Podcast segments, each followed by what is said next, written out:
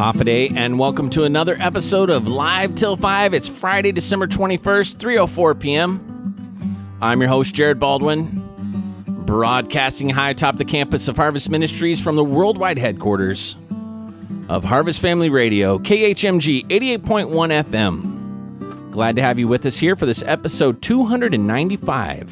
295 on Friday, December 21st. If you're listening to the live broadcast, two hours of live, local, talk and variety programming. We rebroadcast the show in its entirety Saturdays, noon to 2, Sunday night, 7 to 9 p.m. Catch us on the rebound. We really appreciate you listening to the show, and we want to make it convenient for you. So, not only the rebroadcast, but you can also download the podcast through our website, khmg.org, khmg.org. You can listen to the live stream. You can download the podcast of this show and many other great programs that are produced here locally, right here at the KHMG studios. If you ever want to visit the studios, we have limited hours during the Christmas break, but we are on the third floor, directly above the hub at Harvest Ministries campus, and we'd love to have you stop by during normal business hours after the holiday break is over. We hope to entertain you today and educate you a little bit, edify you in your Christian walk, and just give you a nice option for Friday afternoon as you're driving around. Some of you, I think all the schools have let out by now, unless you're homeschool, which you never get a break. Homeschool is just always there. But all of you listening, wherever you're listening at, we're glad you're with us today. And uh, we're going to have a lot of fun today talking about different Christmas things. I'm excited because our uh, Live Till 5 staff baker has prepared some treats for us, and I've heard it's going to be great. And part of the theme today is just kind of another Christmas themed show, but we're going to be talking about Christmas foods from around the world. So I'm very excited. Our staff baker, she is an amazing uh, uh, baker. We don't pay her enough. How much do we pay her, Chris? Uh, nothing. Okay, we pay her nothing, so we definitely do not pay her enough for what she does for the show. But uh, excited to have some treats brought up to the studio here in just a little while. It is the month of December, and uh, in front of me, I have a list provided to me every month by Bob, the librarian slash registrar. So, Bob, thank you very much. Did you know? I might have mentioned this before, but it's worth mentioning again that the month of December is buckwheat month. Hmm. Um, if you've ever had buckwheat pancakes, yeah, they're not that much fun. Uh, let's see what else. Uh, National Fruitcake Month. It is National Tie Month, T I E. It is Eggnog Month. That's kind of an obvious choice. And uh, let's see, Winter Squash Month. This last week of December is uh, it's about time week is the only weekly observance in the U.S. other than Kwanzaa, which starts on the 26th. Really, the only observance of note uh, on my list here. Now, it being the 21st, let's see, what is today? The 21st. It's Anne and Samantha Day, Crossword Puzzle Day, first day of winter or the winter solstice. So, this is the shortest day of the year. So, the days will only get longer from here, uh, daylight wise. Forefathers Day, Humbug Day. Don't celebrate that. International Dalek Remembrance Day. Those of you know what a Dalek is. You're probably like, ah, I know, I know, yes. Who said that? Uh, Kiwi Fruit Day in California, National Hamburger Day, Homeless Persons Remembrance Day, Underdog Day, World Peace Day, and Yule. The 22nd, Abilities Day, Be a Lover of Silence Day, National Date Nut Bread Day, which, you know, if it's in a Bundt pan, I do like date nut bread. Haiku Poetry Day is tomorrow on the 22nd. 23rd, Human Light Celebration and uh, Roots Day. The 24th, Christmas Eve, Last Minute Shoppers Day, and National Eggnog Day. Of course, the 25th, uh, let's see, Alphabet Day or No L Day. Get it? Alphabet. A P H A B E T. Alphabet. Or no, and then in a in quotation marks the letter L. Noel Day. Alphabet Day. Kids, you can use that at home over and over again if you like. It is Christmas on the 25th, of course. Christmas Pudding Day and National Pumpkin Pie Day, which that fits. The 26th is Boxing Day, Candy Cane Day, National Thank You Note Day, and National Whiners Day. The 27th, Free Balloon Day, Howdy Doody Day, Fruitcake Day, and Visit the Zoo Day. The 28th, uh, let's see here, Endangered Species Act Day, National Chocolate Day is the 28th and the 29th, and the Pledge of Allegiance Day. And then the the 29th is uh we'll talk about that next week. There you go. A few observances happening in the month of December. I also get from Bob, the librarian slash registrar, a list of things that happened this week in history. Now, Lawrence Nagengast will be coming by in a few minutes, hopefully, if he's not out gift wrapping, to participate in the show with his regular segment of This Day in History. But since Bob submits this, I hate to pass it up. And there's some really good things on here. Like in 1606, 105 English colonists set sail in three small ships under the command of Captain Christopher Newport. They reached the coast of what is now Virginia on April 26, 1607, after a difficult four month voyage across the Atlantic Ocean. Uh, their settlement, Jamestown. 1776, I'm going to come back to this one. 1812, Sacagawea, the Native American guide for Lewis and Clark expedition, may have died. Now, there are a lot of mayhaves on any day, but this one's of note. Historians don't agree on what happened to Sacagawea. Some say today was her death, uh, would have been the 20th, would be the day of her death. Because of the evidence in the Toussaint Charbonneau, the French Canadian trader guide, um, he had a wife that died on this day. Sacagawea had been either traded to him or he won her while gambling. However, other historians believe she went back to the reservation in the Dakota area and lived to be 100 years old. Hmm. 1852, Rutherford B. Hayes and Lucy Ware Webb were married. What's important about that? Well, he would be elected president of the United States in 1876, so 24 years later. She would be the first lady, so the first first lady to be a college graduate. And Hayes was known as the dark horse president. 1860, so this week in history in 1860, ended up being the first step towards the Civil War. South Carolina held a unanimous vote to secede from the Union. This happened not long after Abraham Lincoln was elected president, but he wasn't yet inaugurated. South Carolinians feared Lincoln would end slavery. South Carolina was the first of six states to secede, and President James Buchanan didn't do anything to stop them. Jefferson Davis became the president of the Confederate States of America in February 1861. Abraham Lincoln was inaugurated two weeks later, and the rest is history. Uh, let's see here. 1956, city officials in Montgomery, Alabama desegregated the bus system. Officials took this action in response to a Supreme Court ruling. This ended the boycott that had become, begun December 1st, 1955, so over a year earlier, when Rosa Parks refused to give a white rider her bus seat. It was a big victory, and it set up an important man to be the leader of the civil rights movement. In 1996, uh, Carl Sagan died of cancer. So a number of things happened this week in history. Thank you so much, Bob. But one of the big things that happened this week in history, I'd like to just take a moment before we go to break here and talk about, read you a little article about it. But in 1776, George Washington and his soldiers crossed the Delaware this week in history in 1776. Let's learn a little more about that. I have it right here in front of me. Here are 10 facts about Washington's crossing of the Delaware River. And this is from the mountvernon.org website. So, seems like a reliable source for anything about George Washington here. Number one, one of the facts that you might not know. I might not do all 10 here, but Washington crossed the Delaware River so that his army could attack an isolated garrison of Hessian troops located in Trenton, New Jersey. So basically the the this iced over river stood between Washington and these uh, 1,400 soldiers that were Hessians, I believe German mercenaries, basically, and they crossed uh, over to be able to attack them on the December 25th, 26th. Number two, Washington's attack plan included three separate river crossings, but only one made it across. Washington's plan of attack included three different crossings. Colonel Cadwal- Cadwalader was to lead the force of 1,200 Philadelphia militia and 600 Continentals across the river in Burlington, New Jersey. His role was to harass and prevent the British and Hessian units near the town from racing north to support the Hessians at Trenton. Ewing's force of 800 in Pennsylvania also were supposed to cross, but they didn't make it. And uh, long story short, only Washington uh, was able to do it.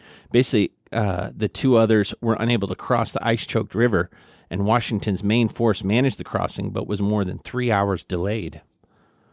Number three, spies and deserters had informed the British and Hessians that Trenton was likely to be attacked. Never heard that before. Number four, Washington's force was used. Uh, they used a collection of cargo boats and ferries to transport his men across the Delaware River. Number five, experienced watermen from New England and Philadelphia are, are ably guided. They ably guided the boats across the challenging river. Number six, the crossing was made worse by the arrival of a strong storm that brought freezing rain, snow, and terrifying winds. If you've ever seen any of the artist renditions of the event, you can kind of see how how uh, dangerous it was. Number seven, Washington's careful pl- carefully planned timetable was woefully behind schedule, and Washington contemplated canceling the attack. Eight, the Continentals brought a great quantity of artillery across the river. Nine, one soldier who made the crossing lived long enough to be photographed. You can see a picture of Conrad Heyer, circa 1852. And then number 10, the most famous American painting shows Washington and his army crossing the Delaware River. It's one of the most famous paintings in America is of Washington's crossing. And if you see the picture, you'd know exactly what I'm talking about. Painted in 1851 by ger- German artist Emanuel Leutze, Washington crossing the Delaware became a sensation on both sides of the Atlantic.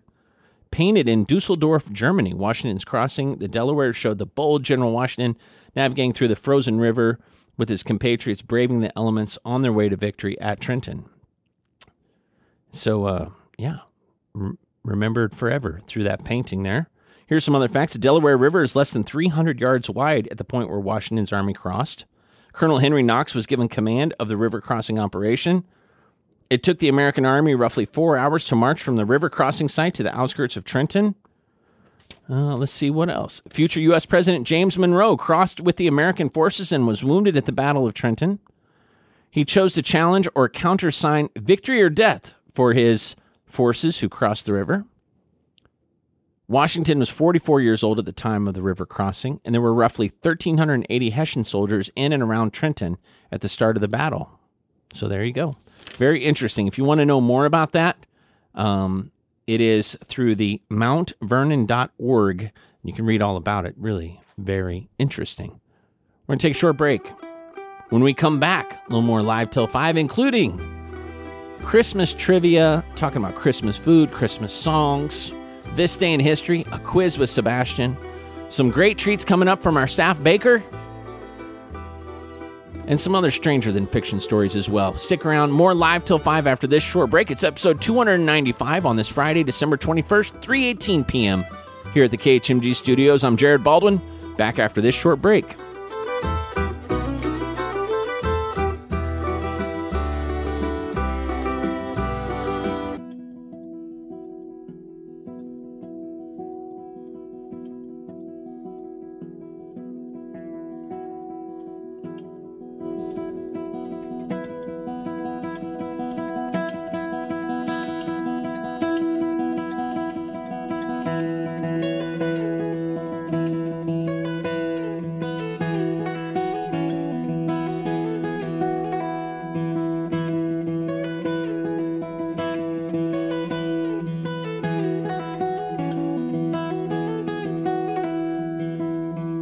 We're back with a little more live till 5. It's Friday, December 21st, 3:22 p.m. here.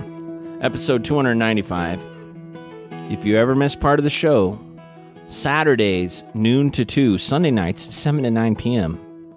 You can catch us on the rebound by tuning in to 88.1 FM and listening to the show in its rebroadcast. We rebroadcast the show in its entirety. For those of you who can't catch the whole show in two hours, or if you like listen to a little bit here, a little bit there, we're trying to accommodate that as a convenience to you. You can also download the podcast through khmg.org. A few hours after the show, we usually have the podcast uploaded, and you'll know it's uploaded if you follow us on Facebook. So go to Facebook, find Harvest Family Radio Guam, follow us, and you'll get notified if you want to be notified. when we upload a new podcast, including this show. And so we'd love to have you tapped into all the different resources we have, whatever works best for you. We, we just want to be a blessing to you. If you go to our website, khmg.org, you can contact us through there, email us through that. But we have a lot of great resources on our website. Most people probably don't realize the, the library of sermons we have there. And they're all cataloged by author or speaker, by scripture passage, by topic. And if you'd like to download some resources during your holiday time, you might have some free time on your hands, looking for something good to listen to, you can go there and look up a few topics, download a few messages, and use that as a resource for your own personal edification. We do that for you, and uh, we appreciate it when you use those resources and let us know about it. Send us a message, a private message through Facebook, send us an email, stop by and say hi to us during business hours. We love knowing that uh, we're making a difference in some people's lives. This show, of course, might not make the biggest difference in your life, like the reindeer rule. Do you know what the reindeer rule is? This is very interesting. Maybe you've heard of this, but it it in the back of my mind, I could feel just a little a little synapse firing like I've heard this before, but it was not in my random access memory. Old computer term there. Um, here you go. The reindeer rule. Why you'll see Rudolph in any public Christmas display. This is from Mental Floss. Uh, let's see. The Establishment Clause of the First Amendment says Congress shall make no law respecting an establishment of religion. But in practice, not everyone agrees on what abiding by that clause means in real life situations. So, like a courthouse or a public park, can it feature a nativity scene? Interesting question. According to the Supreme Court, maybe not, or at least not unless it includes a menorah or a plastic reindeer. In 1984, the case Lynch versus Donnelly the court established a precedent that became known as the quote unquote reindeer rule, a legal standard that has governed public displays of holiday cheer ever since. So this has been on the books for 34 years, I guess. In case uh, the case hinged on a Rhode Island display that was owned by the city of Pawtucket, but was located in a park owned by a nonprofit organization. The annual display, which dated back 40 years, included a nativity scene, also known as a creche, in addition to other Christmas time symbols like reindeer pulling Santa's sleigh, Christmas tree, season's greeting, banner, etc., the justices ruled in favor of the nativity scene, arguing that there was a secular argument to be made about including religious references. And then it goes on. In the case, Justice, Justice Sandra Day O'Connor, Connor put forth a legal rule of thumb called the endorsement test, writing that governments can run afoul of the Establishment Clause by appearing to endorse a specific religion or belief rather than being inclusive of a variety of beliefs. Quote, Endorsement sends a message to non adherents that they are outsiders, not full members of the political community, and an accompanying message to adherents that they are insiders, favored members of a political community, O'Connor explained. According to the National Constitution Center, quote, court observers at the time saw the presence of the reindeer as broadening the purpose of the display, end, end quote. And so the reindeer rule was born. In 1989, Supreme Court ruling in reference of two holiday displays inside and outside the Allegheny County Courthouse in Pittsburgh made the standard even more clear. A nativity scene inside the courthouse the prominently displayed the banner uh, that read in Latin, Glory to God for the birth of Jesus Christ, with no secular object on display was ruled unconstitutional. Meanwhile, a display outside the courthouse with a menorah, a Christmas tree, and a sign that declared the city's salute to liberty, as the case ruling puts it, was allowed to stay. With the overtly Christian indoor display, nothing counteracted the government endorsement of quote unquote patently Christian message. So, the reindeer rule. So, it sounds like if you want to have a display on public property on a public building, it has to be inclusive of of different symbology that doesn't endorse just one point of view. Now, on private property and all that, I know that there's all kinds of court cases right now and people challenging, and you've got um, Freedom from Religion group in the states is putting up billboards outside of Atlanta, kind of mocking Christianity or or or trying to criticize Christianity, and then you have cities where you might have a, a private display on public property or public display on private property. And there's a lot to that. And I'm not trying to get into all the politics of it. I just thought it was interesting the reindeer rule that if you just add in Rudolph, you're one step closer to not getting shut down if it's uh, on public property. Anyway, I'm sure there's a lot more to it than that. I don't mean to oversimplify. Hey, here's some weird but true Christmas facts, festive facts to light up the holiday. I cannot remember who provided this book to me last year, but it's super helpful. For example, one of the world's tallest living Christmas trees is 162 foot tall, and it's a fir tree, F I R tree in Idaho decorated with more than two miles of lights each year. Uh, here's some more facts. Some poinsettia plants can grow taller than a basketball hoop. Why did they choose a basketball hoop? I'm not sure. Probably because this is a book for children and they're trying to give some perspective. People used to decorate their Christmas trees with boxes of animal crackers. I'm going to talk about this in a little bit. Fried chicken is the most popular Christmas meal in Christmas Eve meal in Japan. National Candy Cane Day is celebrated on December 26th in the United States. The 1946 Christmas classic It's a Wonderful Life, might watch that tonight actually, used a combination of soap and firefighting chemicals to make fake movie snow. And when you see uh, Jimmy Stewart's character, George Bailey, standing on the bridge and the snow is blowing into his face and there are these huge flakes, please don't be distracted by thinking that they're shavings off of an Irish Spring bar of uh, bath soap. Let's see here. Snow was once made on movie sets by painting cornflakes white. That would be really awful. There are actually four North Poles, technically. Christmas caroling began as wassailing, an Old English custom greeting and toasting to friends. U.S. President Andrew Jackson once held an indoor snowball fight at the White House. He did a lot of crazy things. The fastest time for a marathon marathoner in gingerbread man costume, three hours and 29 minutes. The world's largest Christmas stocking measures as long as four school buses lined up end to end. A team of scientists in the UK created Christmas cards so tiny that 8,276 of them would fit on just one postage stamp. 12% of the Earth's surface is permanently covered in ice and snow. Uh, let's see here. The world's largest wreath was wider than a soccer field and heavier than two elephants. That's not the one that used to be displayed in the Harvest Auditorium, but it was close. Uh, let's see here. In the Ukraine, people decorate their Christmas trees with fake spiders and webs. Hmm. The largest cup of hot cocoa ever would have filled 20 bathtubs. Uh, let's see here. The Tudor Christmas pie, T U D O R. So, like as the uh, royal family, the previous royal lineage in the UK.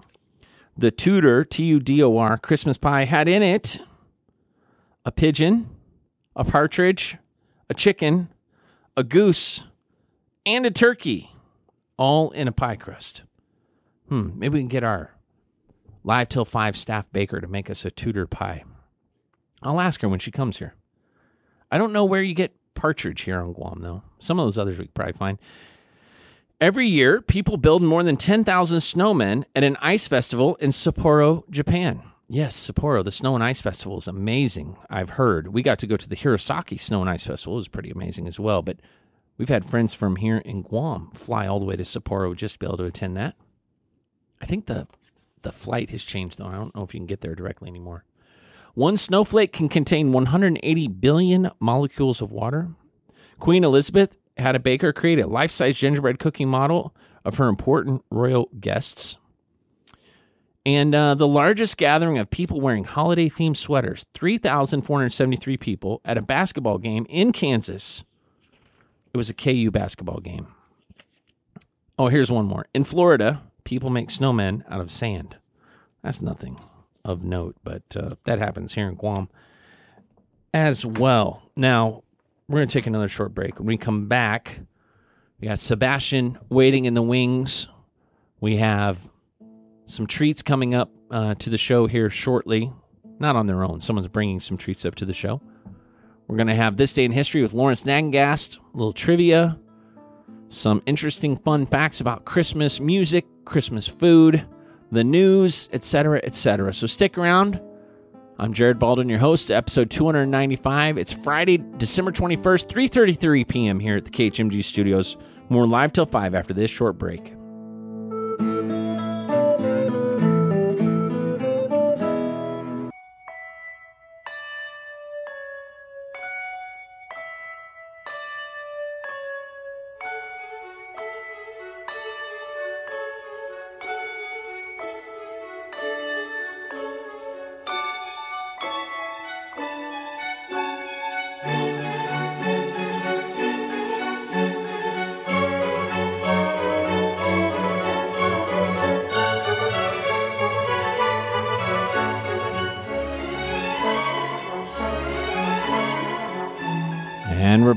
More live till 5. It's 3:39 p.m. here at the KHMG studios. Friday, December 21st, just a few days till Christmas. You might be listening on Saturday between noon and 2 or Sunday night between 7 and 9 p.m. This is recorded live from 3 to 5 p.m. on Fridays, but we rebroadcast the show in its entirety just for your convenience. We also put it into podcast form so you can listen to it anytime you like after we produce the podcast. Now, uh, before we get into our other segments, I wanted to mention a little bit about George Washington. We talked about the Delaware Crossing was on Christmas in 1776, a symbol of American patriotism, really. The painting's one of the most famous paintings in all of America, but it was actually painted in Germany and by a German German uh, painter. And actually, Washington was crossing the river to fight some German mis- missionaries, mercenaries, missionaries. No, he was not doing that. Mercenaries. 1777, though, George Washington found himself in the Continental Army in Valley Forge for winter camp, not the fun kind of winter camp. With the onset of the bitter winter cold, the Continental Army under General George Washington, still in the field, enters its winter camp at Valley Forge, 22 miles from British occupied Philadelphia. Washington chose a site on the west bank of the Schuylkill River that could be effectively defended in the event the British attacked. During 1777, Patriot forces under General Washington suffered a major defeat, major defeats against the British at the battles of Brandywine and Germantown. Philadelphia, the capital of the United States, fell into British hands. The particularly severe winter of 77 78 proved to be a great trial for the American Army, and of the 11,000 soldiers stationed at Valley Forge, hundreds died from disease. However, the suffering troops were held together by loyalty to the Patriot cause and to General Washington himself, who stayed with his men. As the winter stretched on, Prussian military advisor Frederick von Steuben kept the soldiers busy with drills and training in modern military strategy. When Washington's army marched out of the forge on June 19, 1778, the men were better disciplined, stronger in spirit than when they had entered. Nine days later, they won a victory against the British under Lord Cornwallis at the Battle of Monmouth in New Jersey. And uh, when you look at that one very famous painting, you see it. You'll see a lot of people with a reproduction of the painting of The Prayer at Valley Forge by Arnold Friedberg. And it's George Washington kneeling in the snow next to his horse, and the horse kind of is breathing, and there's there's vapor from the from the the cold. The you can kind of see the horse's breath and it's one of the most inspiring. This is according to Ronald Reagan, former president of the U.S., the late Ronald Reagan. One of the most inspiring portrayals of American history is that of George Washington on his knees in the snow at Valley Forge. That moving image personifies and testifies to our founders' dependence upon divine providence during the darkest hours of our revolutionary struggle. And here's here's an excerpt uh, that George Washington of what George Washington was praying, or at least uh, taken from Nathaniel Randolph Snowden's Diary and Remembrances. He was with the Quaker Isaac Potts when he recounted where he found General George Washington praying alone in the woods. So this was someone that was observing. They were actually there with Washington. In that woods, pointing to a close in view, pointing to a close in view, I heard a plaintive sound as of a man's prayer. I tied my horse to a sapling and went quietly into the woods. And to my astonishment, I saw the great George Washington on his knees alone, with his sword on one side and his cocked hat on the other. He was at prayer to the God of the armies, beseeching to interpose with his divine aid as it was, yea, crisis and the cause of the country, of humanity, and of the world. Such a prayer I never heard from the lips of man. I left him alone praying.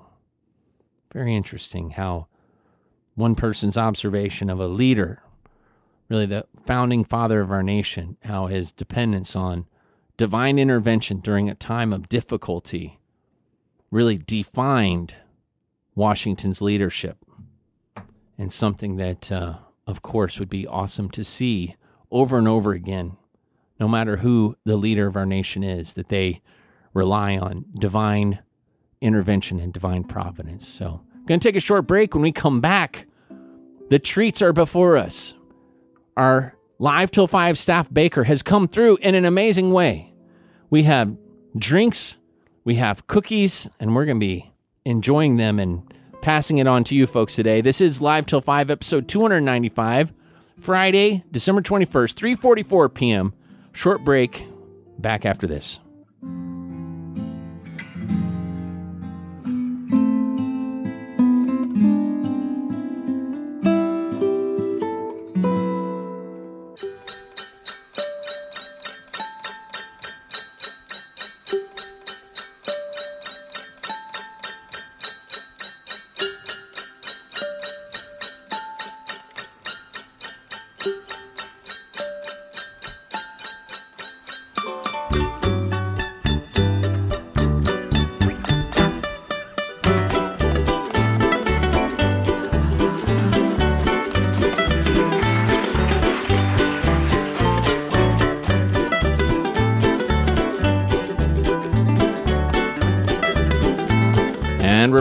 More live till 5, 3.49 p.m. here on this Friday, December 21st, episode 295.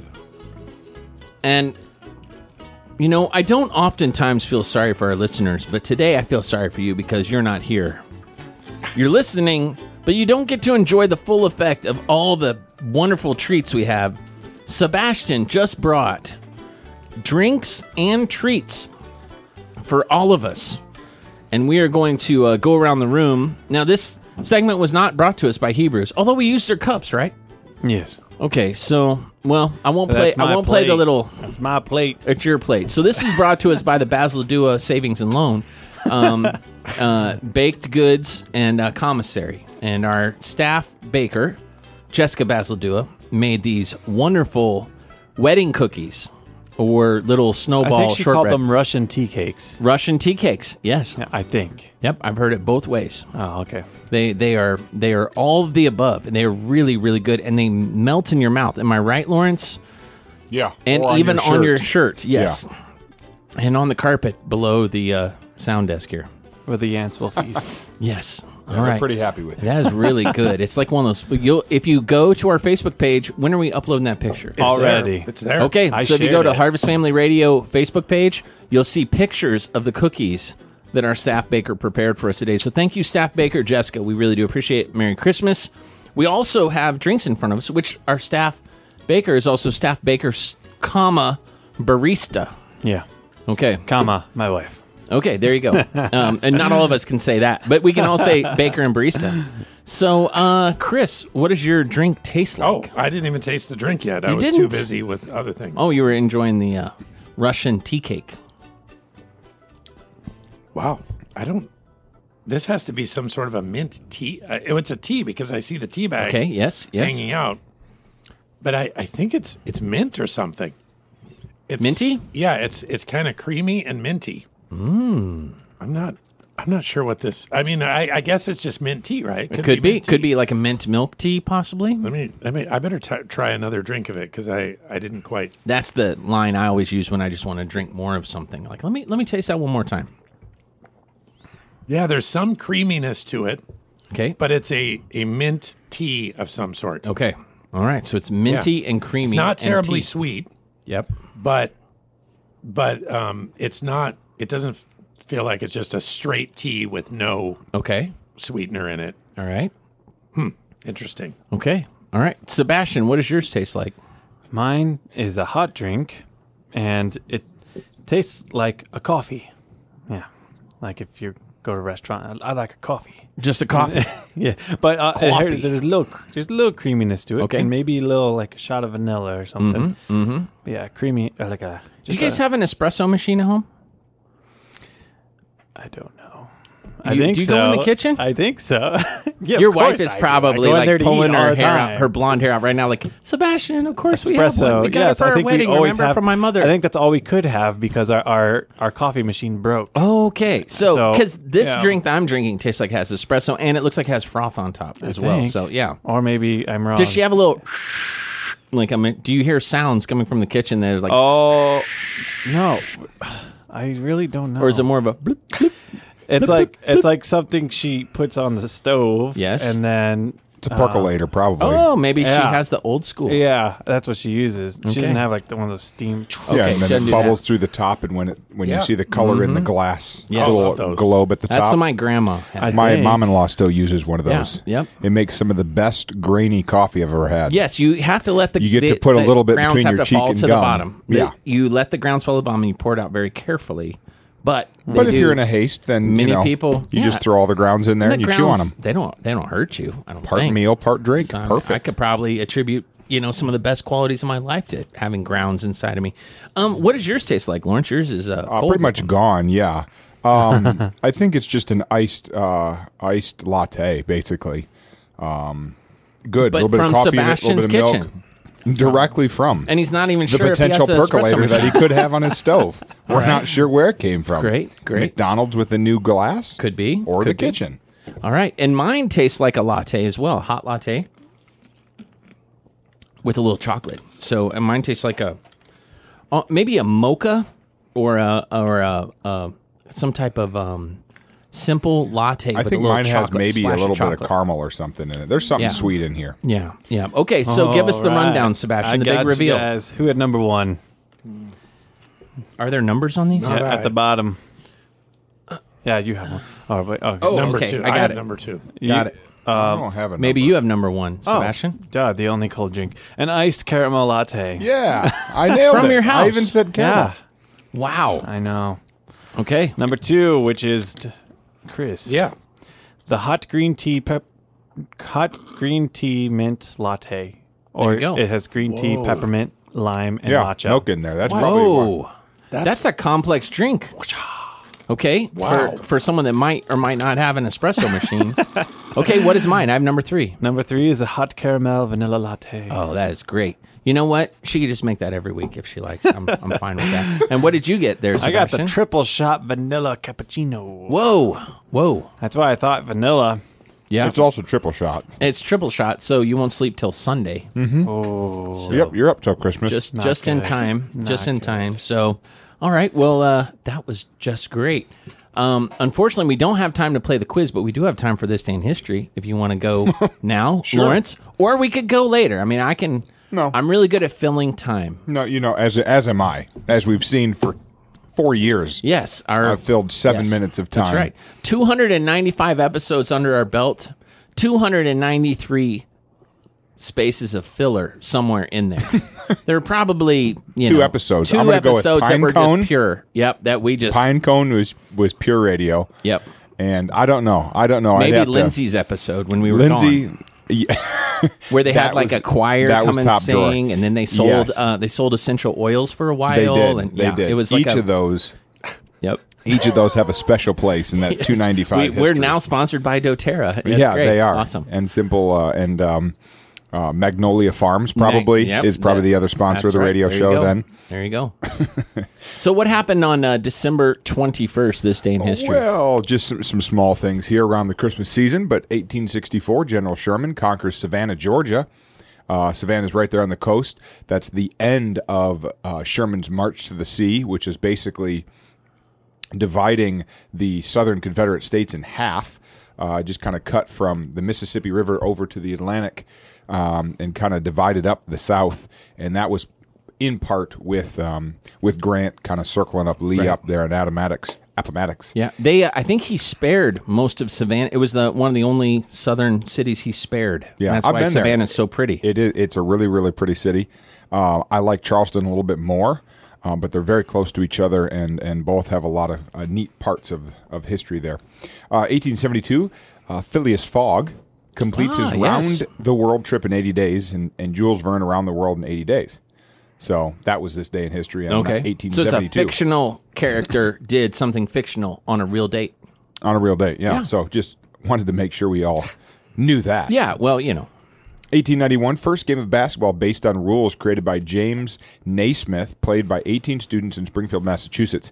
Uh, they still, I think it's a uh, it's a NBA award or maybe it's a college award. The Naismith Award Yep. uh, is given. I think the NCAA gives out a, an award. I think it Naismith is. Award, yeah. But it's uh, he's the peach basket guy. Peach baskets, yes. Um, if if if you didn't know, that was I guess part of the rules back in the day.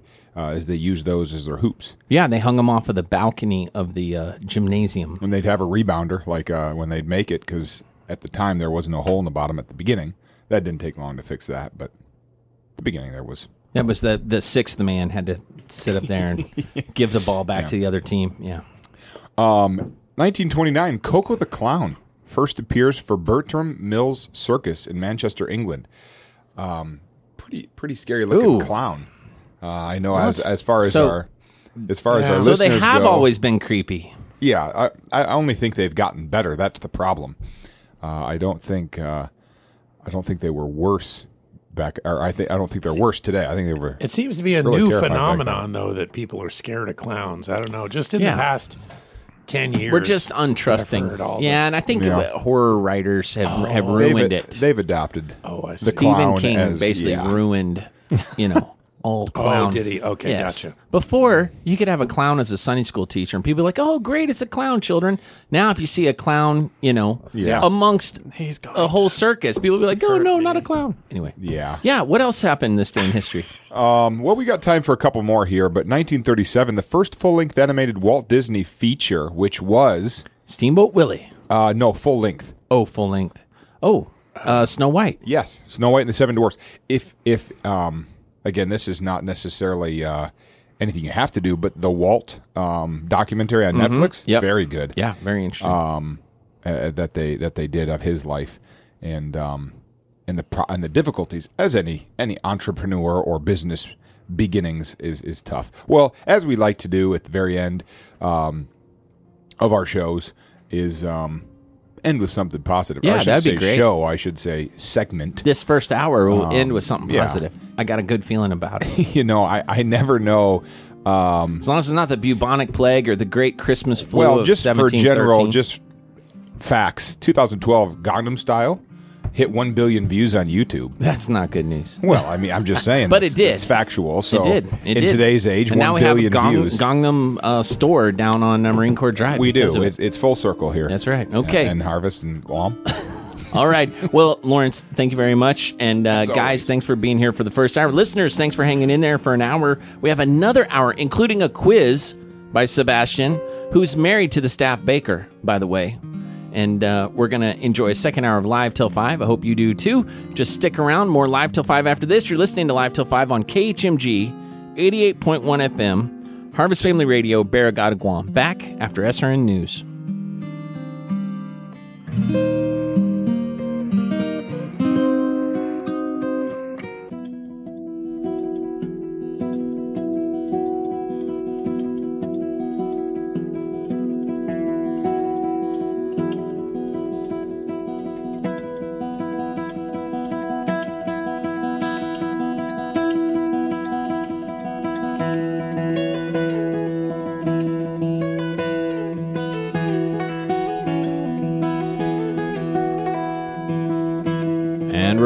Little more live till 5. It's 4:05 p.m. on Friday, December 21st, episode 295.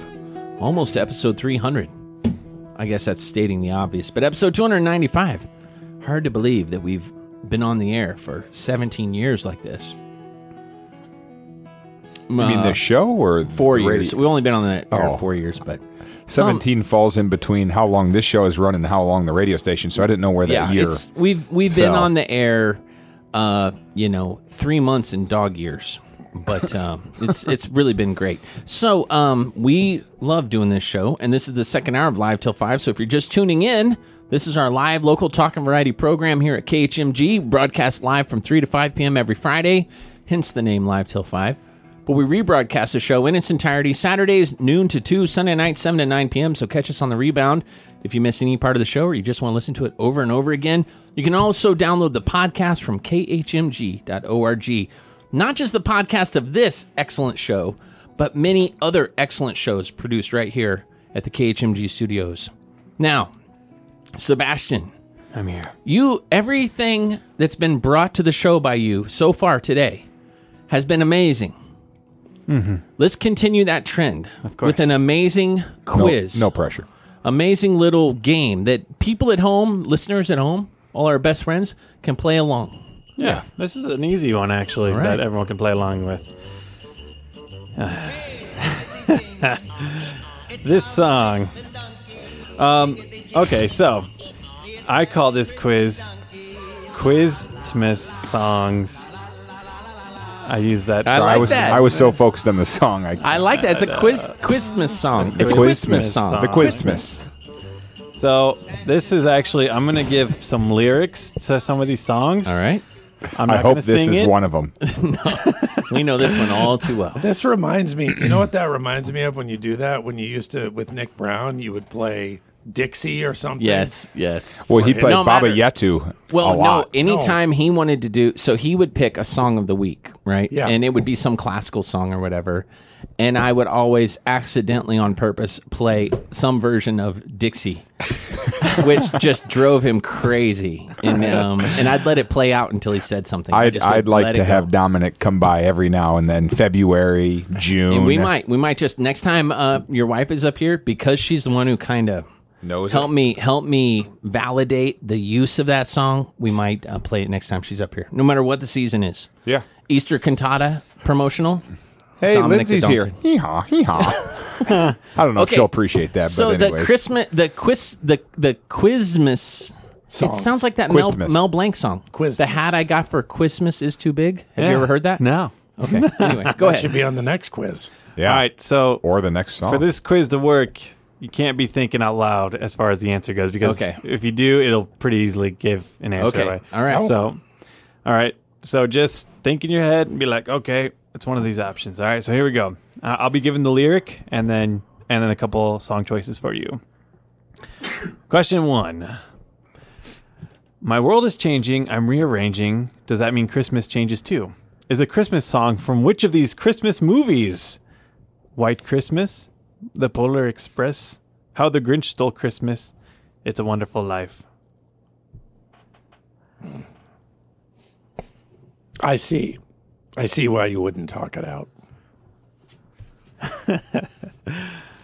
As Chris Okay. looks for Okay. any sort I'll of- say I'll Okay. say this: it makes for a little bit more awkward radio not speak because Yes. half Yeah. of our fun. The is- people at home, though, they're they're singing it. They're They're, talking trying to about it. talk it out in the car on their way home from, you know, caroling. Okay, so who goes first? Chris can go, Jared, and then Lawrence. Thank you. I haven't seen this movie, but Polar Express. All right.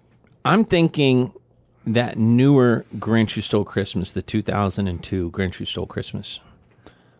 the the new the, so not the newest Not the not the Jim animated Carrey. one. Jim Carrey Grinch. Jim Carrey, yes, 2002, I believe it was. So I think this is.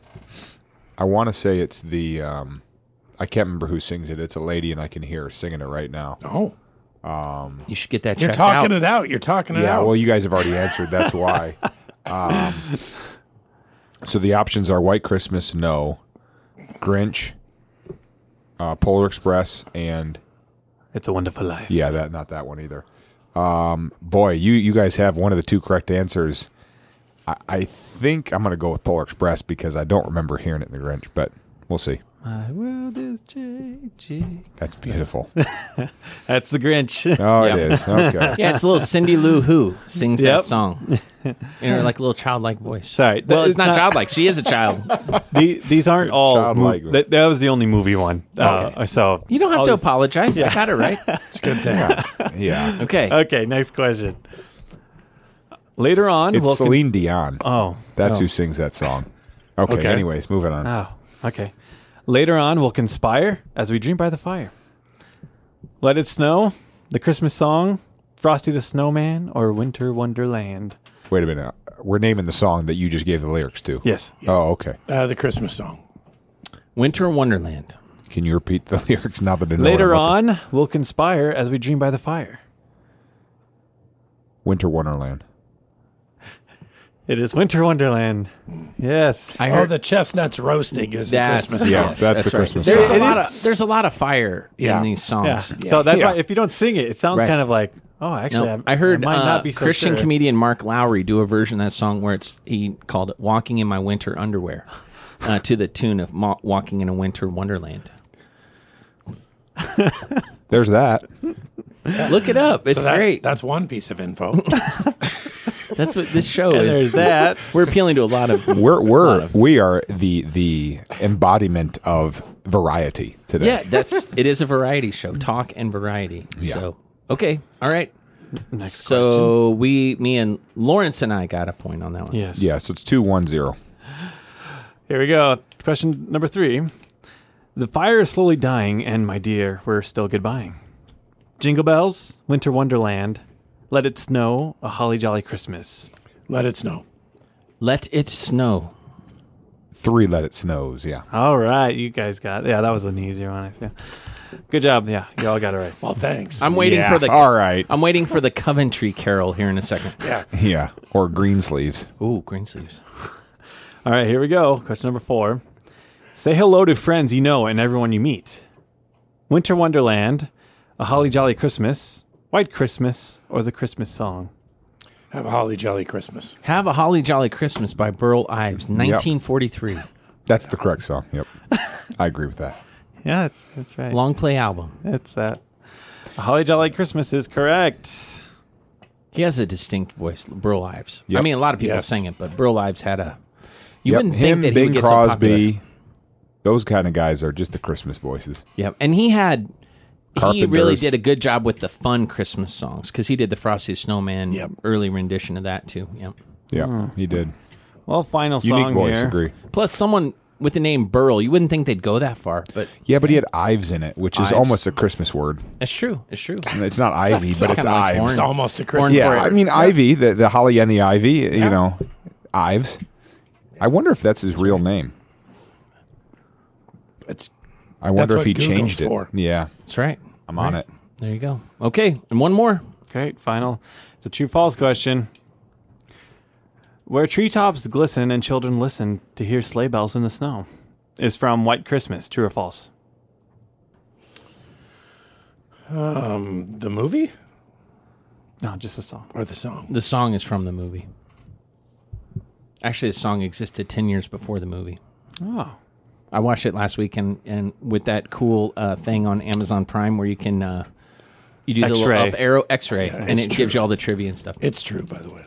It is also true. Yes, I also agree. true? I verify. I verify Chris's true statement. It's true. good job, guys. It's true.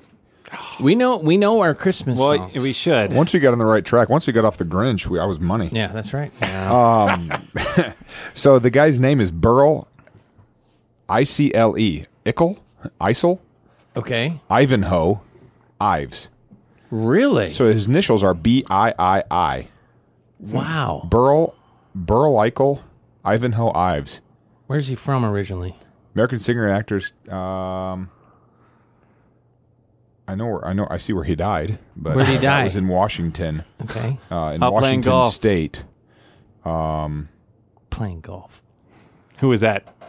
I don't know. Um, Is it uh, Bing Crosby Yeah, playing golf? Well, right? Yeah. he he, he had, right had, after had he finished his playing last round. Yeah. Let's You go get a coke, and then he died. He's from Spokane, Washington. Is one of the most famous ever Spokane, Washington residents, and you can. Uh, the last time I knew anything about it, you could still visit his um, uh, estate. You know, he has Really? a home there, and uh, I know right where it is as you're driving, and it says, you know, uh, the Bing Crosby something estate. Wow. So yeah, he was born in. He was born in. Uh, this is Burl Ives. Was born Ives. in uh, Hunt City, Illinois.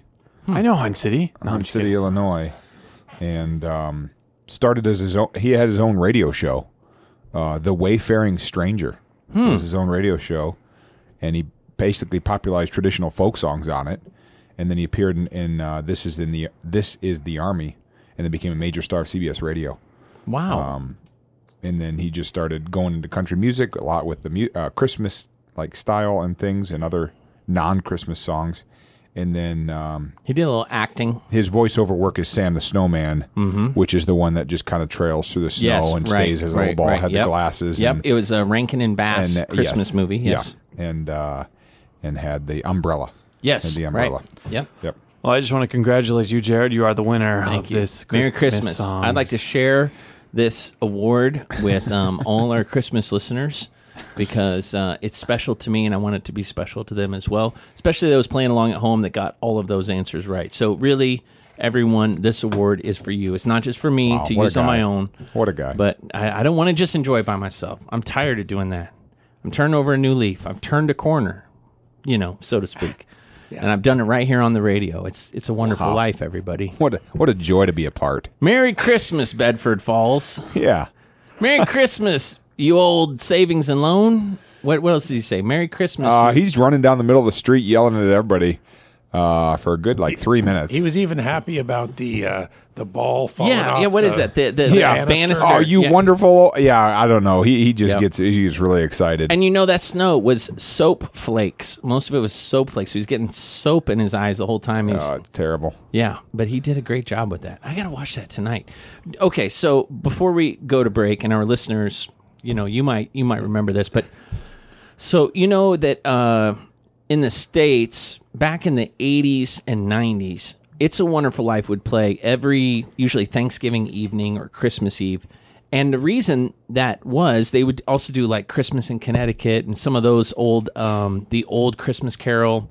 Um, they they did that because there after I believe it's fifty years, movies became public domain, and so a lot of old black and white movies would become public domain. So television stations could play it without having to pay any royalties. Yep. And It's a Wonderful Life had lost its copyright or trademark, whatever they call it, the license. And so TV channels could pick it up and play it basically at little to no cost. So It's a Wonderful Life was a classic every year because of that. Then in the 90s, there was a big push to take black and white movies and colorize them. And we had, um, I think we went shopping and uh, see you later, Lawrence. Merry Christmas. Are you coming back? Okay, great. Uh, so they gave us a copy of the colorized It's a Wonderful Life as part of our, like when we were buying a gift, they said, oh, here's a complimentary copy of Okay. the colorized version. Great. But then there was a revival of black and white movies maybe 10 years ago, and they kind of uncolorized everything. So it's really hard to find actually a colorized version of It's a Wonderful Life now. Huh. Have you ever seen the colorized version of It's a Wonderful Life? I've never seen any version of It's a Wonderful Life. you need to watch that tonight. you need to watch that As tonight. a as a movie fan or whatever, connoisseur, to not have seen It's a Wonderful Life, you at least need to you at least need to take a look. Right. I mean, that does not to say you're going to love it or something, but No, no. just need to take a look at it. yeah, you would. I think I I would suspect that your wife will love it, and I bet she's seen it already. Yeah, she and that has. you will like it. So there you go. That's that's just my prediction. Maybe next week you can let us know what you thought of the movie. It's good that? storytelling, if nothing else. It is a great story. It is a great story, and there's so many little tropes and quotes and things that come out of it that that you'll be like, oh, that's where that came from. Oh, that's where that came from. Hmm, like every time a bell rings, an angel gets its wings. That's from It's a Wonderful Life. Oh. So there, see what I mean? You just had an aha moment right there on the air. Ah. So, all right, we're going to take a short break, and then we'll come back and I want to talk a little more Christmassy stuff. So you guys stick around for just a couple more minutes, okay? And listeners, you stick around as well. And uh, when we come back, a little more Christmas talk. It is just a few days before Christmas, being Friday, December 21st, 4:20 p.m. here at the KHMG studios. Glad to have you with us. Back after this.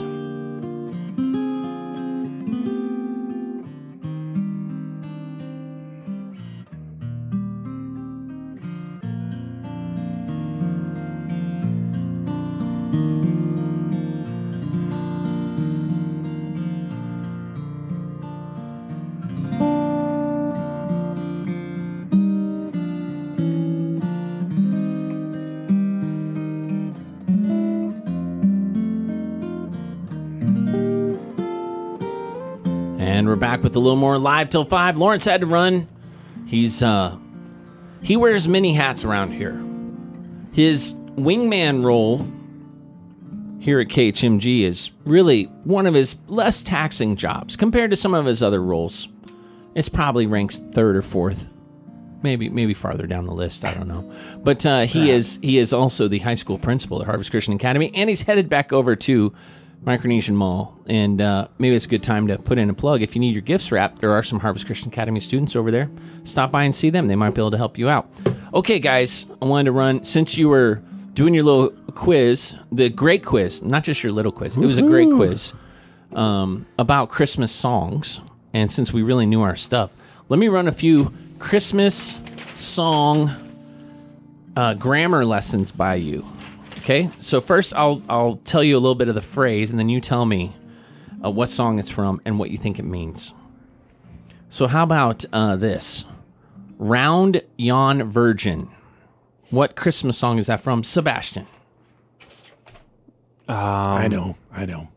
Oh, Holy Night. Silent Night. Silent That's Night. what it was. Ah, I, I knew I had night. So, uh, what do you think round yon virgin means? I, I imagine it's yonder. Is that yon word? yeah, the- like well, the- she's over there. Yes. Okay. Yeah, yes. that's like she's obviously expecting, and she's over there. okay. That that's what I imagine. Not Well, sure that's it's what true. I have always had in the back of my mind. They're talking about round yon virgin. Yeah. But it actually is around the yon virgin. So people are standing around, or all this is happening around the virgin that's over there, yonder. So it's Yes. around yonder virgin. Well, let me oh. give you an answer that you didn't ask for just now. We have the espresso maker that is a percolator, not an espresso machine. Hmm. Aha, yes. Yes. Okay, so the little the little stovetop one. Okay. Thank you, Jessica, for clarifying. And by the way, again, thank you, Jessica, for just making it for us. Okay, so it's around yonder, like that one over there. Yeah. So listening audience, some of you, your mind was just blown. But wait, there's more. There's more. Oh, You can look this up in Mental Floss, by the way. Sometimes Mental Floss has some pretty good uh, lists. Six grammar lessons hidden in Christmas songs. Here's another one. Troll the Yank, the Yankshant. I'm still on yonder. Sebastian, troll the ancient Yuletide carols. What does that mean? Troll the ancient Yuletide carols. Um, um, I don't know. I would imagine you you sing them. You Yes. troll those ancient Carols. of Yule, which is Christmas, right? Yeah, it's uh, according to um, this one website, troll This and one use, website. yeah, which you know that's where you always get good stuff. Um, one of the meanings of trolls used since the 16th century is to sing in a full rolling voice, Yes. to chant merrily or jovially. Related to the sense of rolling or passing around, probably came to be used to mean singing because of rounds where the melody is passed from one person to the next, so singing around. Modern obnoxious sense of troll came much later. Okay, What's so Yuletide? Yuletide, of course, is Christmas. Yuletide. The Yuletide is a cr- reference What to is Yule? Christmas. We're gonna get to that, maybe. You'll find out later. You'll So- find out. You'll be patient. Okay. the little Lord Jesus laid down his sweet head. What what what song's that from, Sebastian? The Lord Jesus. Oh, Holy Night. No. no. Chris, what do you think it's from?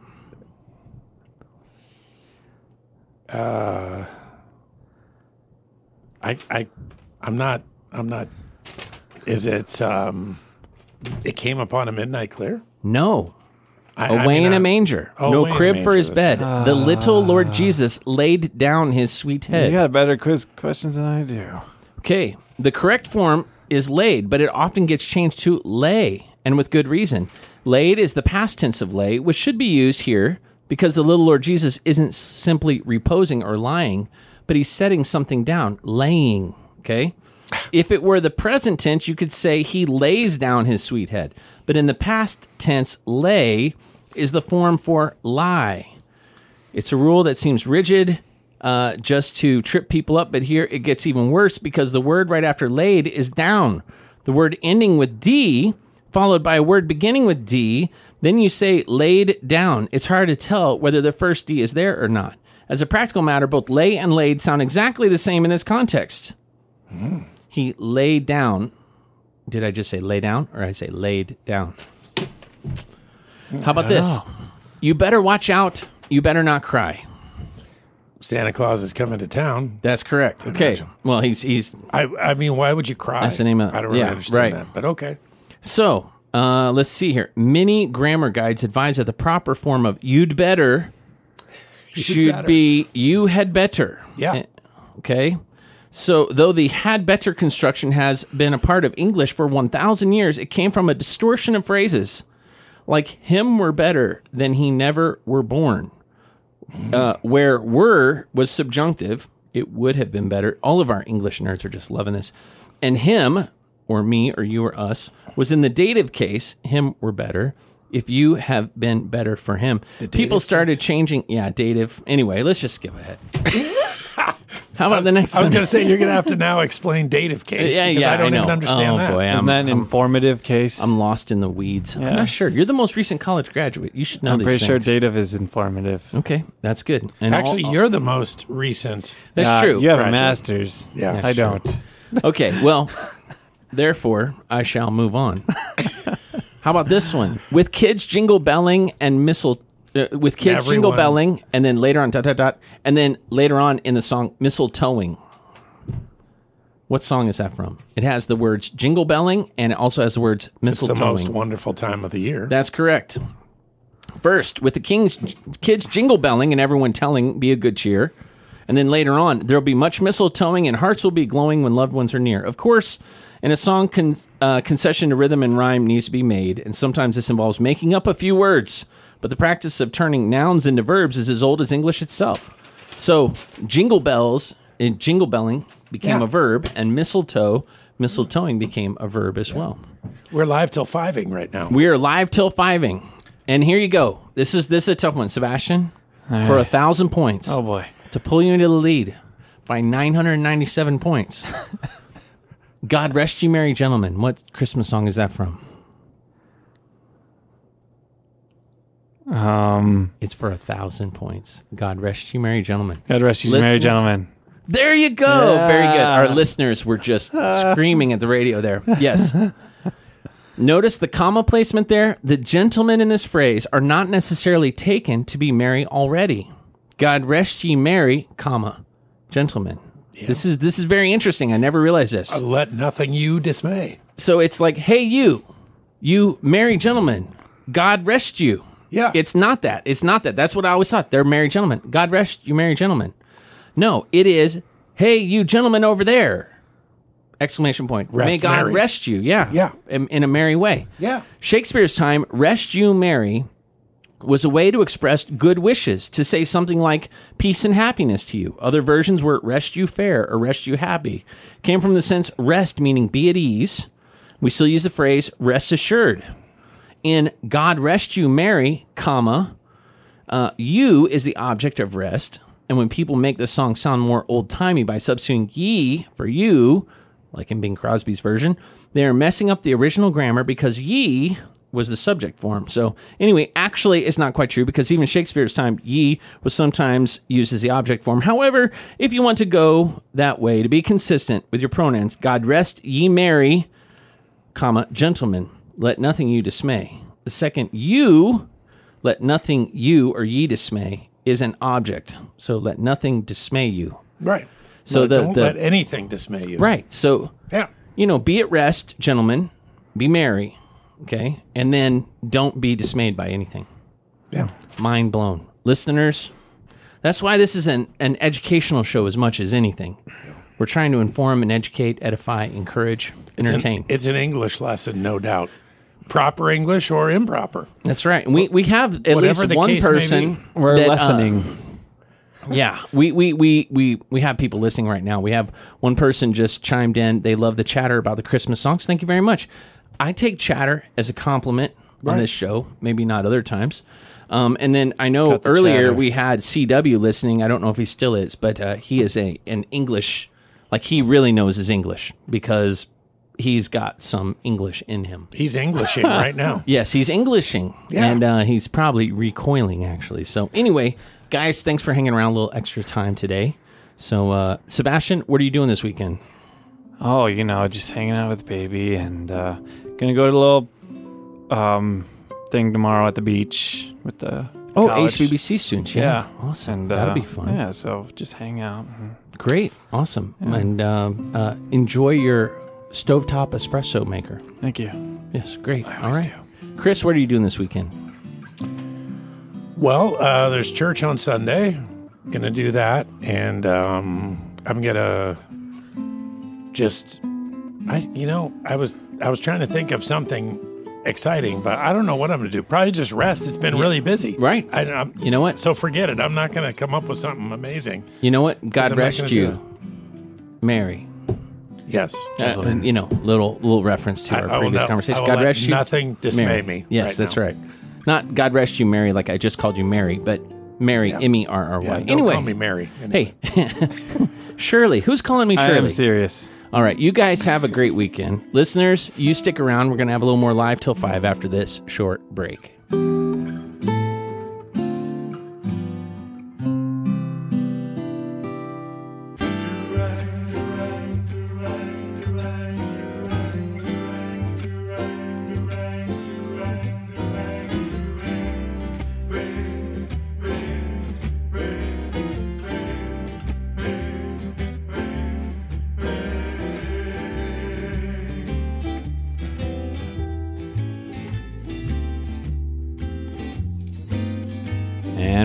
With a little more live till 5. It's Friday, December 21st, 4:38 p.m. here at the KHMG studios. want to talk about a list. I saw a list of the top 25 best Christmas carols out there and this was from the UK. And I believe it was a website dedicated more towards like choir masters, so choral choir songs and many of them were obscure to me, honestly. But the number 2 uh, rated choir type song was this one here. And li- listen to this. I don't know if you're familiar with this or not.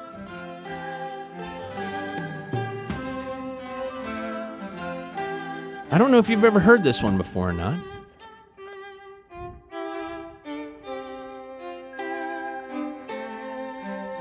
It's called In Dulci Jubilo.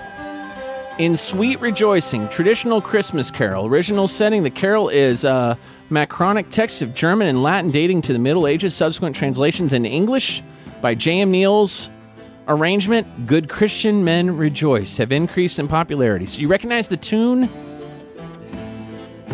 But before it was ever Good Christian Men Rejoice, it was In Sweet Rejoicing, in Dulci Jubilo. The original song uh, alternation of medieval German and Latin, thought to have been written by the German mystic Heinrich Seuse, 1328. This is a very old song. Seuse heard angels singing the words, and he joined them in a dance of worship, according to his his story. So, the second most popular song on this list, on the list of the top 25 carols from a UK choir website, In Dulci Jubilo. It's a beautiful song. I like the English version, the anglicized version, Good Christian Men Rejoice. But here's the number one song, and this you'll hear during the the uh, times that we're playing Christmas music throughout the season. You'll hear this song come up often, and I would not have thought of this as the number one by this one website rated song. This is not what I would have picked. That's why it's kind of of note here.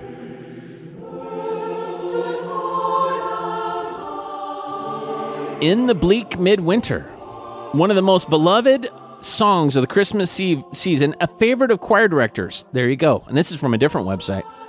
Written by a woman whose life was full of suffering. In the Bleak Midwinter is considered by choir masters as the world's greatest Christmas carol. Noted Liberty University professor Karen Swallow Prior, writing the Gospel Coalition Saturday, said that, but the lyrics of the song were not set to music until 12 years after the death of the poet who penned them. Born to Italian parents in England, poet Christina Rossetti is the author of A Christmas Carol, which was later titled In the Bleak Midwinter and was first published in 1872 in Scribner's Monthly, an American journal. Rossetti grew up in a family that valued the arts. Her father was a scholar of Dante. Her two older brothers helped uh, formed the Pre Raphaelite Brotherhood, an arts community comprised of English painters, poets, critics. It was founded in 1848. So, this is the most beloved choir master Christmas song. Let me play just a few more seconds of it.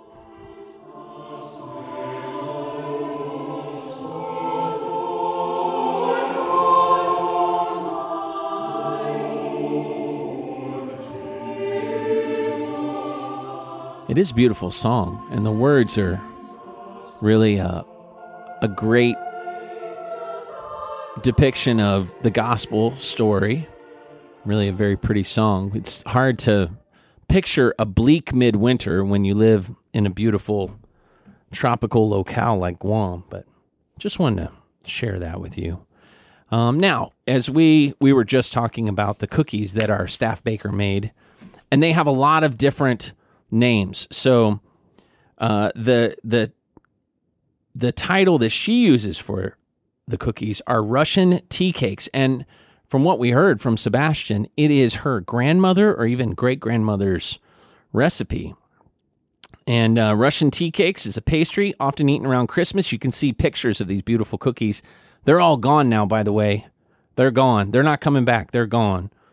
But they're it's so it's a Russian tea cake kind of pastry eaten around Christmas in the U.S. There's two countries already. It's a form of jumble pastry common to England in the Middle Ages. There's the third country involved in this. Similar varieties are known as Mexican wedding cakes or Mexican wedding cookies. There's the fourth country, Italian wedding cookies. That's what I have known them as. That's the fifth. Butterballs, or occasionally snowball cookies for their powdery white spherical appearance when appearing around the winter holidays. And it, I got to admit, I've never had one in July. I've only had them around Christmas time. So this is a great time to have them. And there are some commercially made ones here, uh, commercially made cookies here on Guam that are a paltry resemblance to the delicious melt in your mouth version that we just had on the show. So I encourage you to go to our Facebook page and check out a picture. Chris happens to be a photographer and a food aficionado, so it was kind of best of both worlds today for him. So anyway, those were really good. Can't say enough about them. That's what all the listeners are thinking too. Like, hey, you, you obviously can't say enough about them. So, um, there are a lot of interesting things out there. Uh, we had a box of Korean citrus fruit in the back of the office today, and I think they were tangerines. And um, you know, in when I was growing up, in my Christmas stocking, they would always put an orange or a tangerine in there, and that's kind of a, a common practice with certain uh, European immigrants that came to the United States and kind of carried forward the Christmas stocking tradition and then putting a, like an orange or a citrus fruit in there actually goes back to 12th century France.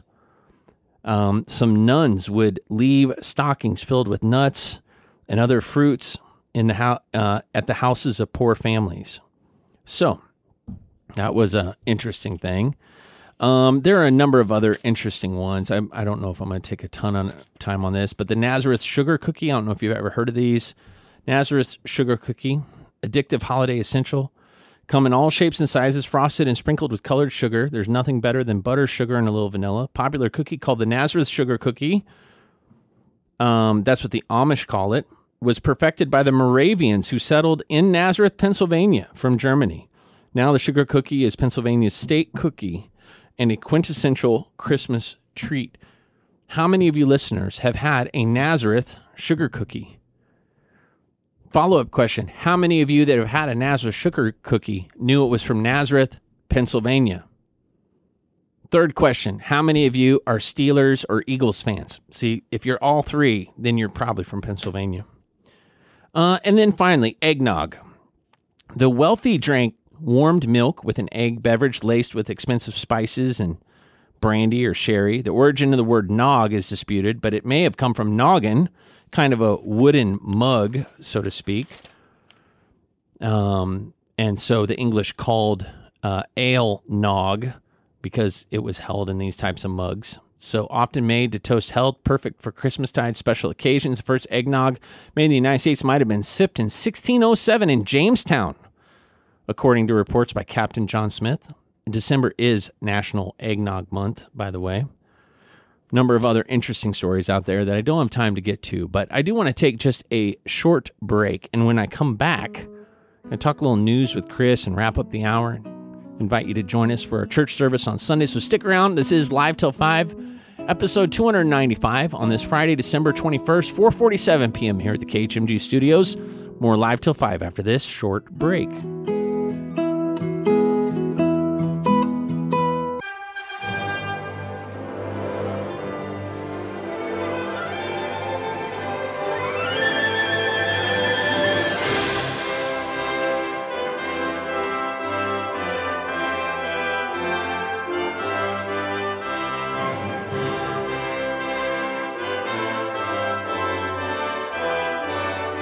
And we're back with a little more live till five. The last ten minutes of this show, Friday, December twenty first, four fifty p.m. here at the KHMG studios. I got a little update from Sebastian.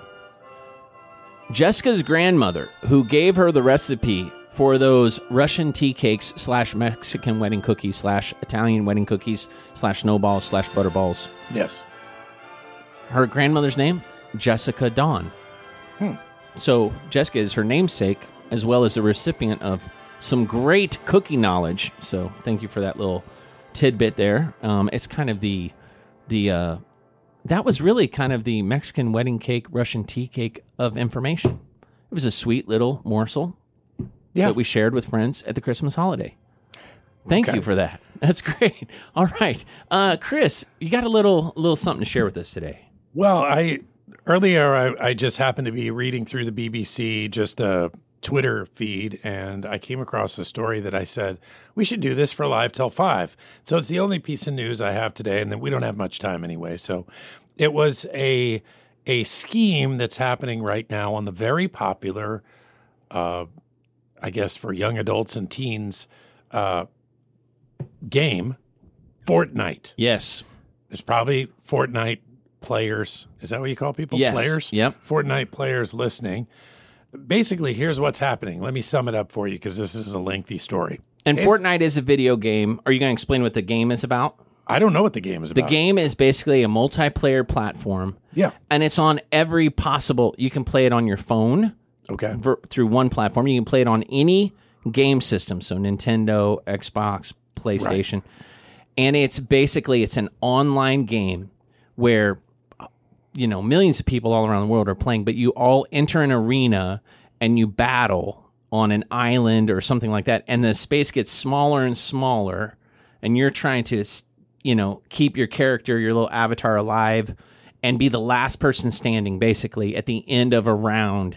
Oh. and then you you win um, uh, upgrades to your character and outfits and all kinds of you know fake coinage and things like that. But they make their money by also selling, so you can pay to upgrade your character. You can pay to buy other things, and people play thousands of hours of this game, so they rack up a lot of credit and and they're they're they have a highly skilled avatar because of that. So And that is the key to this particular scheme. So, what hackers are doing, it's called cracking, not hacking for some reason. It has something to do with uh, video games. creative hacking, cracking. I don't know.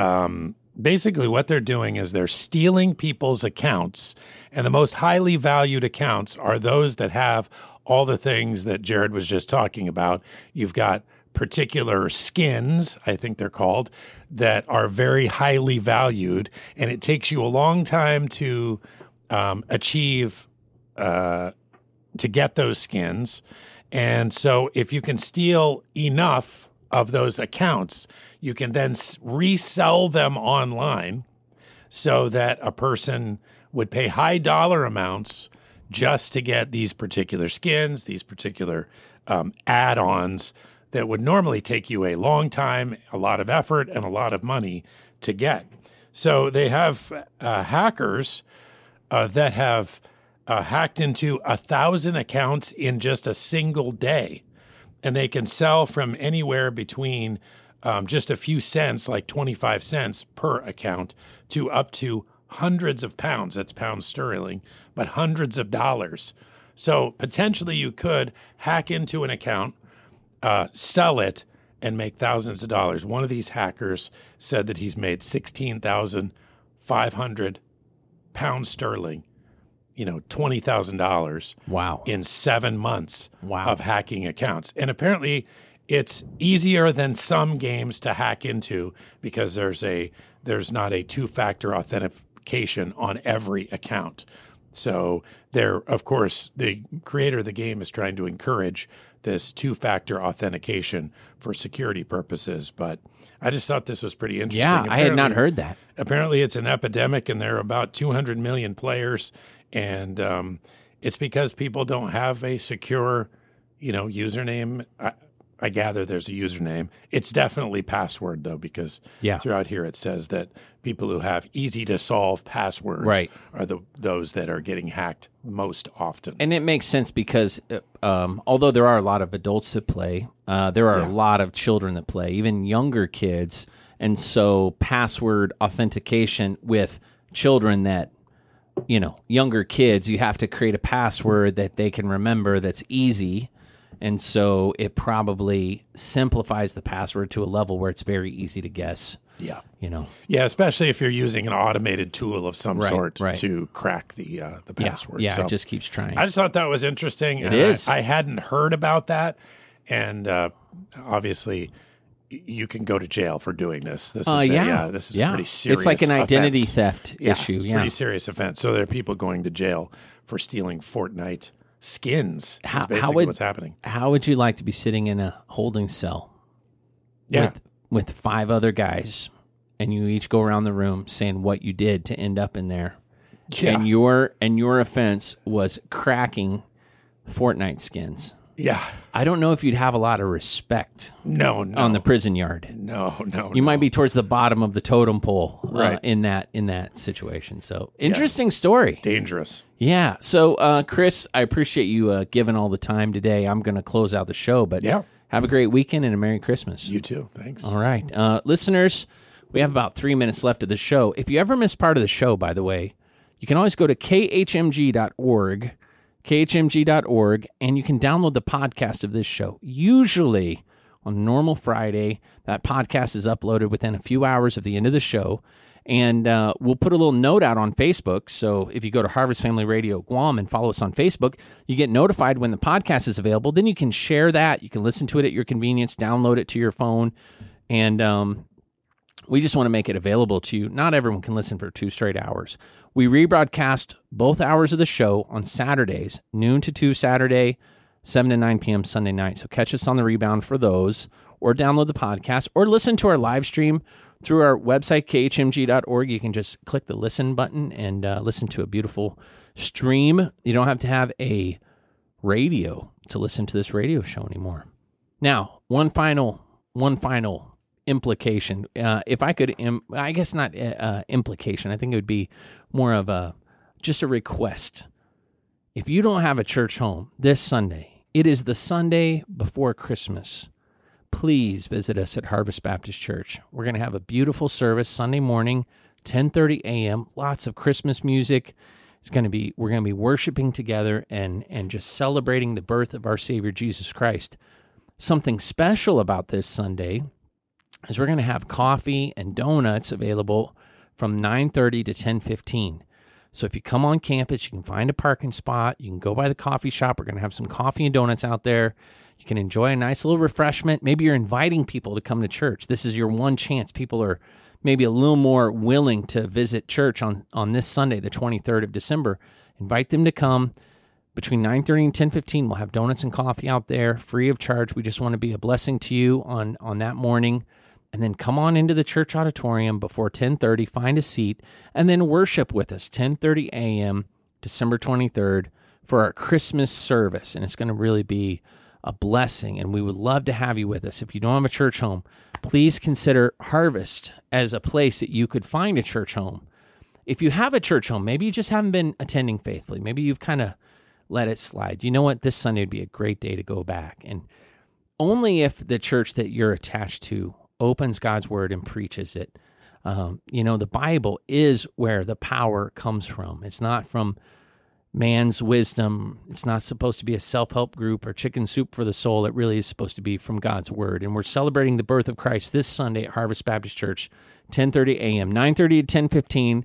Going to have a little refreshments, coffee and donuts. We'd love to have you join us. And if you come because you heard about it on the radio, please come up and introduce yourself. I'm Jared Baldwin. I'm one of the pastors. I'd love to meet you and get to know you a little bit. And that's all for episode 295 on this Friday, December 21st. So glad to have you with us. I wish you a very Merry Christmas. Have a great weekend. You're listening to us on KHMG 88.1 FM, Harvest Family Radio, Barrigada, Guam. Merry Christmas.